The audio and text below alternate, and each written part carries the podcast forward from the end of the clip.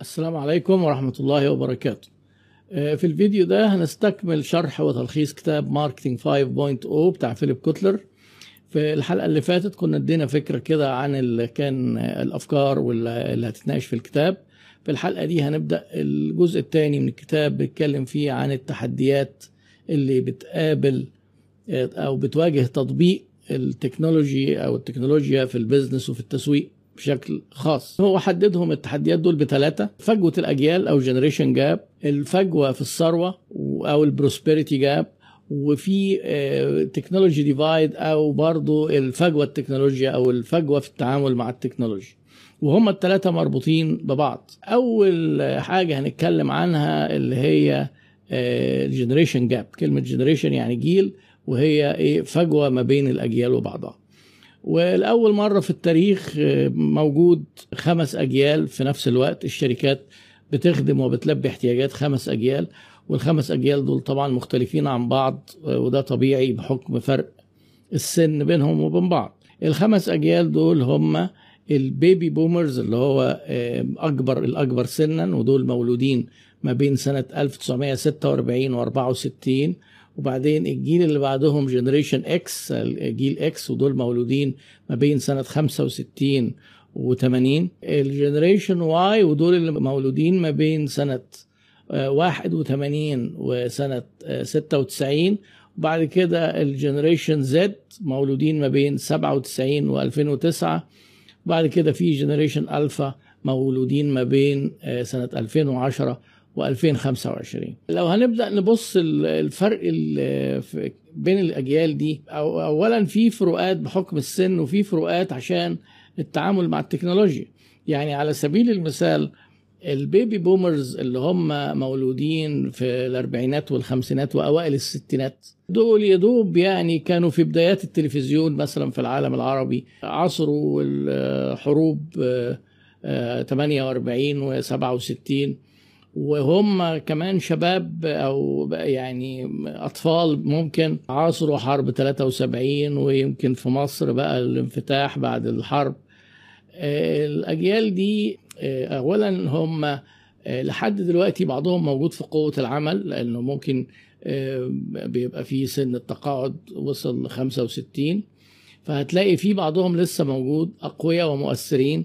عندهم قدرة شرائية عالية بس علاقتهم بالتكنولوجيا آه، ضعيفة إلى حد ما وبيقاوموا التكنولوجيا عن الأجيال اللي بعد كده لأن التكنولوجيا آه، جت عليهم وتحديدا آه، الإنترنت وهم كبار في السن عدوا ال 30 أو أو ال 40 كمان ده كده أول جيل. الجيل الثاني هو generation X ودول مولودين زي ما قلنا ما بين سنة 65 وسنة 80 طبعا بيبقى في فروق ما بين ال- الكتب وبعضها وهم بيشرحوا ال- الفرق ما بين أو مواليد الأجيال دي.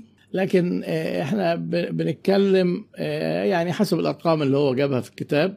ما هم مواليد ما بين 65 و80 دول بقى دي الأجيال اللي هي عصرة آه، الفيديو ونوادي الفيديو والكاسيت.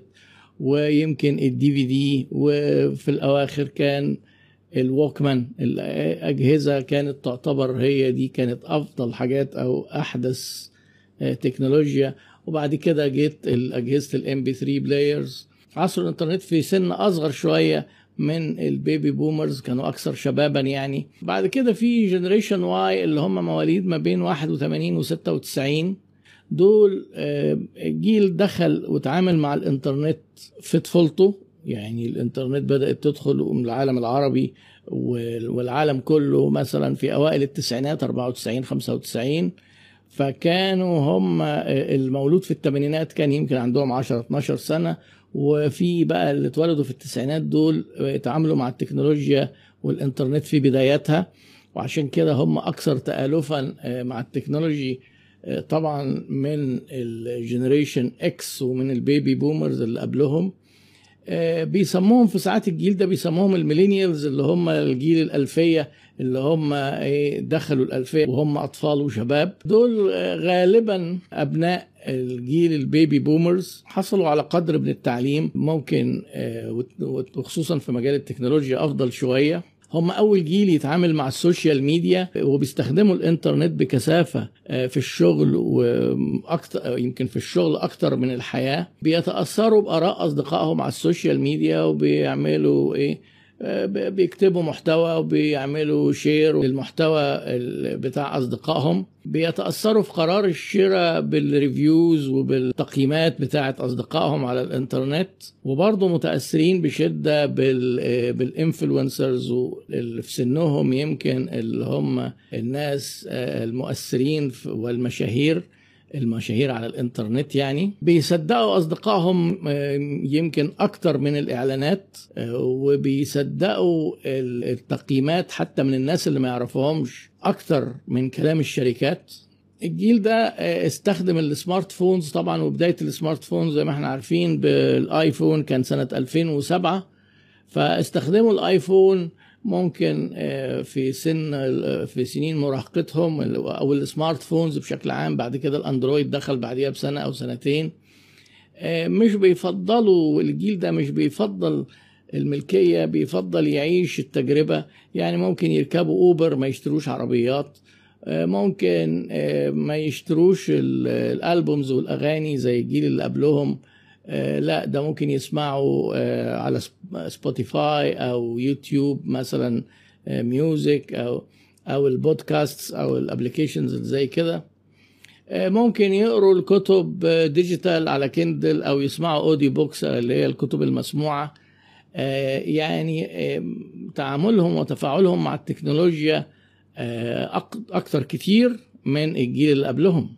ال generation Y اللي هو الجيل بقى إحنا قلنا baby boomers generation X وبعدين generation Y generation Z اللي هو بقى مواليد ما بين 97 و2009 دول بيسموهم ال digital natives اللي هم أو ال first digital natives natives اللي هم السكان الأصليين للتكنولوجيا أو اللي هم يعني كأنهم إيه اتولدوا في عصر الإنترنت وتعاملوا معاها في طفولتهم المبكرة. بيجيدوا التعامل مع الكمبيوتر والسمارت فونز وما يتخيلوش إن في حياة بدون الإنترنت وبدون التكنولوجيا. الجيل ده بيستهلك المحتوى بشدة وبنهم وبعضهم كمان بينتج المحتوى آه، بشكل آه، ناجح. وأحيانا بيكونوا مشاهير وهم في سن آه، صغيرة.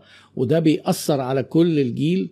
بيكون في آه، بعض مشاهير في الجيل ده بيأثروا على قرارات الشراء آه، عن طريق إن هم بيعملوا آه، مراجعات وريفيوهات للمنتجات وده بيكون نوع من الترويج أكثر تأثيرا عليهم من الإعلانات بتاعت التلفزيون اللي كان بيتأثر بيها الأجيال اللي قبل كده. generation Alpha دول اللي اتولدوا من 2010 حتى مستمر هذا الجيل لحد سنة 2025 يعني أكبر حد فيهم دلوقتي آه، عنده 12 سنة.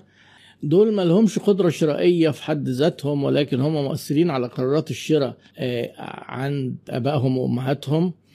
آه، في دراسات كتير قالت إن ثلاث أرباع تقريبا الأسر في أمريكا بياخدوا رأي الجيل الصغير ده بياخدوا رأيهم في القرارات الشراء المهمة وهم بيشتروا بيت وهم بيشتروا أجهزة كهربائية وهم بيشتروا عربية. آه، وده آه، مخلي إن الجيل ده في حد ذاته آه، ليه أهمية وشركات كتير بتوجه إعلانات مخصوص للجيل ده علشان تأثيره مش عشان هم عملاء بنفسهم. الفجوة ما بين الأجيال دي مخلية إن بقى فيه صعوبة على إن الشركات تعرف تستهدف الخمس أجيال وصعب جدا إن شركة تلبي احتياج الخمس أجيال دول مع بعض.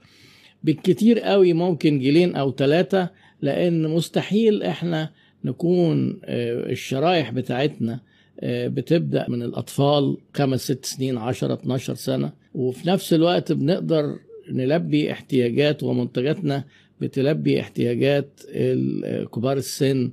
اللي هم ال baby boomers اللي هو يعني أصغر حد فيهم تقريبا عنده 60 سنة. بعد كده آه، فيليب كوتلر اتكلم إن كل جيل بيمر بأربع مراحل بيختلف فيها آه، ال lifestyle بتاعه وأهدافه ونظرته للحياة. اول 20 سنة وهو قسمهم إن هم كل مرحلة بتبقى حوالي 20 سنة والفترة دي بدأت بتقصر مع الأجيال الحديثة. أول حاجة اللي هي ال fundamental أو الأساسية لاحتياجاته بيبقى معتمد أكتر على على أهله وعلى والده ووالدته وفي التعليم في احتياجاته الأساسية. بعد كده بيبقى في اللي هي ال forefront أو بقى مرحلة الطليعة وبعدين اللي هم تاني 20 سنة بيبدأ يهتم بأصدقائه ويبدأ يفكر في إن هو يكون أسرة.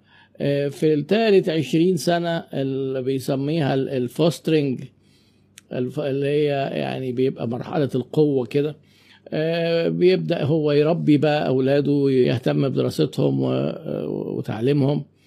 والمرحلة الرابعة اللي هي ال final أو المرحلة النهائية اللي هي ما بين سن 60 إلى 80 سنة. وطبعا ده برضو بيعمل اختلافات حتى جوه نفس الجيل مع تقدم سن الجيل حتى اللي مولودين في نفس الفترة بتتغير سلوكياتهم وبتتغير احتياجاتهم وبتتغير أسلوب الحياة وبالتالي المنتجات اللي ممكن يكونوا بيحتاجوها. فرق الأجيال ده بيخلق نوع من التحديات إنك لما تيجي تنزل منتج في السوق معتمد على التكنولوجيا application حاجات لل shopping حاجات متوقع إن الناس السكان هيتعاملوا معاها وتبدأ تحسب تقول ده البلد فيها كذا مليون يعني لازم تخلي بالك إن مش كل الناس بيعرفوا يتعاملوا مع التكنولوجيا بسبب الفرق الأجيال زي بعض. ممكن في ناس ممكن يتعامل مع الإنترنت ويتعامل مع الموبايل بتاعه بس مش سهل إن هو مثلا يطلب حاجة مش سهل إن هو يدخل يعمل search جوه موقع مش سهل إن هو يطلب منتجات من شركات أو حتى يطلب دليفري من ال applications والتطبيقات بتاعة التوصيل. يعني في فرق كبير ما بين الأجيال. فده ده كان أول تحدي اتكلم عنه فيليب كوتلر في كتابه marketing 5.0 في الفيديو اللي جاي هنكمل التحدي الثاني وهو فجوة توزيع الثروة في المجتمع أو البروسبريتي جاب.